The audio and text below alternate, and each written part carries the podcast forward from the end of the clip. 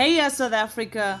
Happy New Year and welcome to the first episode of Farmers Inside Track Weekend for 2022. I'm your host, Dawn Noemdoe, the editor for audience and engagement at Food For Mzansi. As we kick off the new year in an exclusive interview with Food For Mzansi's head of news, Duncan Masiwa, the recently appointed MEC for Agriculture and Rural Development, Thembeni Nxangisa, talks about his plans to take the province's farming sector forward. Over to you, Duncan. I also got a sense that farmers they were actually placing their hope in this new MEC for agriculture.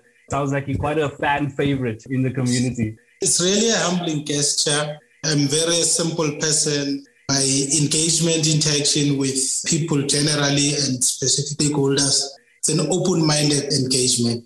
I think the sector must be reorganized, re-energized, and refocused to play and take its specific and strategic role in the economy of the country. And we will attempt to do that jointly with all the farmers in this sector. I can imagine the switch from your previous portfolio to now being the MEC um, for agriculture and rural development couldn't have been an easy process. How has the transition been and what has your experiences been like so far? The support from the Premier makes things easy. The transition was smooth. Because when I got to the department, I got a handover report from my predecessor, Comrade William Bulwane. Also left a handover report for the incumbent, Kolisi. We've been able to brief each other on the progress and the work that has been happening there. Upon arriving at the department, I met stakeholders. I met all sectors. I met all directorates. I got an extensive briefing on the challenges of the department, on the strides of the department, the kind of support they require. So at the moment, I've gathered sufficient information to say this is the direction we can take towards yeah. the department. That's great. I think that extensive handover and understanding, you know, the agricultural industry within the province and what the needs are is quite important. As the, the new MEC for that portfolio, what's right at the top of your priority list for agriculture in the province? Firstly, is that you to remember that Free State has lost its stance of being the food basket of the country. We must return to that. That's priority number one. Two is to fast track the program of small molders to increase them and capacitate them and grow them. But of course, for food security, you would want to sustain the current farmers who are providing food security in the country. So those are key elements. But for you to do that, you need to re-energize the department and refocus the resource that you have and restructure the budget so that it supports that program. So what we want to do is to occupy our special space in the country as the Free State of becoming a food basket of the country. We used to be like that, and we are geared to going back there. And we will do that with the smallholding farmers and subsistence farmers together with other key critical stakeholders to reposition Free State and going back there. And I think the fact that you mentioned getting back to being the food basket of the country is something that I've heard a lot coming from the province. And in order to get, there are certain challenges that needs to be addressed in order for province to actually get to that point where it can be considered the food basket of the country again. Farmers and organized agriculture in the province. Some of the complaints that we see coming through um, is about the dire condition that roads in the province is looking like. What is your reaction when you hear and see how food producers in the province or even other road users are struggling with dilapidated roads in the province? How do you react to that? I already contacted my colleague, Police Roads and Transport, to create access because that's a serious network to create and gravel access roads because the produce from the farms, most of them, when they get to the market, they are damaged. Damaged because the roads are bad. And in some instances, even police, when they respond to queries or even calls from the farmers in response to crime issues, it takes time because the roads are bad.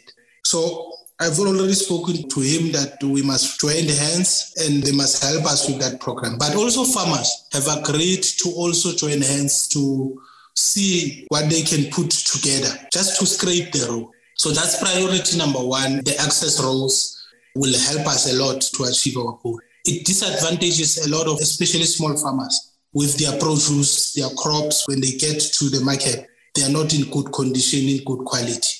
So that's priority we are attending to it. I'll also be raising it in the executive and part of the new budget to say how best do we refocus this? Because without that, us going back to what I initially mentioned as the priority of being a food basket, it would be really a pipe dream. So we need to get our house in order and get our things organized properly for us to get there. Yeah, thank you for saying that. You mentioned that farmers are also joining and saying that stake hands and let's work together in order to solve this issue. We've seen farmers investing their own money into um, the dilapidated roads and, and, and getting that fixed, even though it's, a, it's quite a beautiful scene to see farmers taking the initiative to ensure that some of the challenges are addressed. It's also a case where it's not their responsibility. How do you react to that? It's our responsibility, all of us. I accept that they can only do this much.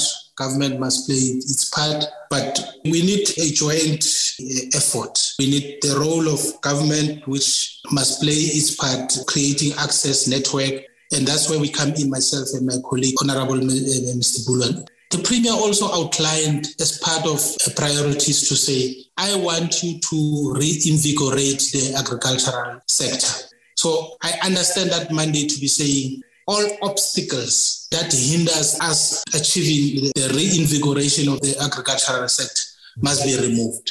And that's why we are engaging into this. So I think it's a good gesture that some farmers are helping. There are others even helping small holding farmers. So it's in the spirit of Ubuntu, but at the same time, it's in the spirit of trying to bring everybody in the fold mm-hmm. of participating into the economy. We are able to supply sufficient to what the economy needs at the moment. There's a shortage supply to what the economy needs. So that's why we need to join hands. It will help us a lot if we work together to see how best we can produce for the economy and for our people here to survive.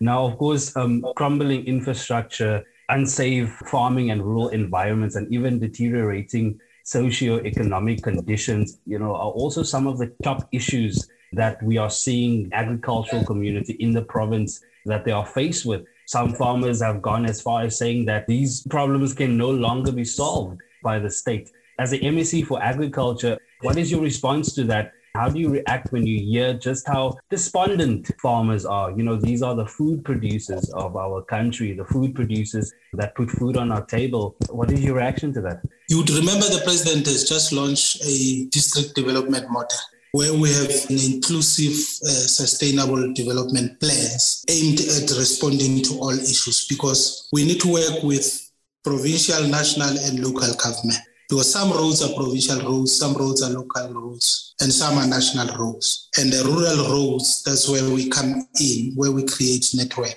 But we need to find where they fit each other smoothly to fast track the process of the produce going to the market. So that model, we're participating fully. We have district directors who are participating fully into that process, where we trying to remove all obstacles where we try to get the participation of stakeholders of us working together to make it easy for agriculture to thrive and to make it easy for agriculture to grow. So mm. that inclusive participation really does go a long way. What is on your wish list for agriculture in the province and what can farmers look forward to in 2022 and even beyond? You've realized it has been rainy. It is also in our case where we, we receive a lot of rain, but it doesn't come, Jay, because you draw that the threat of locust has also been raised and other diseases that might break. So we are alert to respond to those issues and work with our farmers. But obviously, my wish is that they must have a safe new year, crime free. Thanks, Duncan, and thanks for joining us, Free State MEC for Agriculture and Rural Development, Thembeni Nxangisa. That brings us to the end of this week's episode. Remember, if you love this podcast, please rate it and share it with your friends, family members, and fellow farmers. From me, Don Noemdoe and Megan van der Vent, our producer, and Duncan Masiwa, and the rest of the Food for Mzansi team, have a great weekend. Life in South Africa can be a lot. I mean, scroll through Twitter for a minute and tell me I'm wrong. Thank God for South Africans, though, right? We're inspiring, and even on the bad days, we fight back with a smile. That's why I love Food for Mzansi so much. They're not ashamed to celebrate the ordinary unsung heroes who work every day to put food on our nation's tables. Go to foodformzansi.co.za and never miss an inspiring story.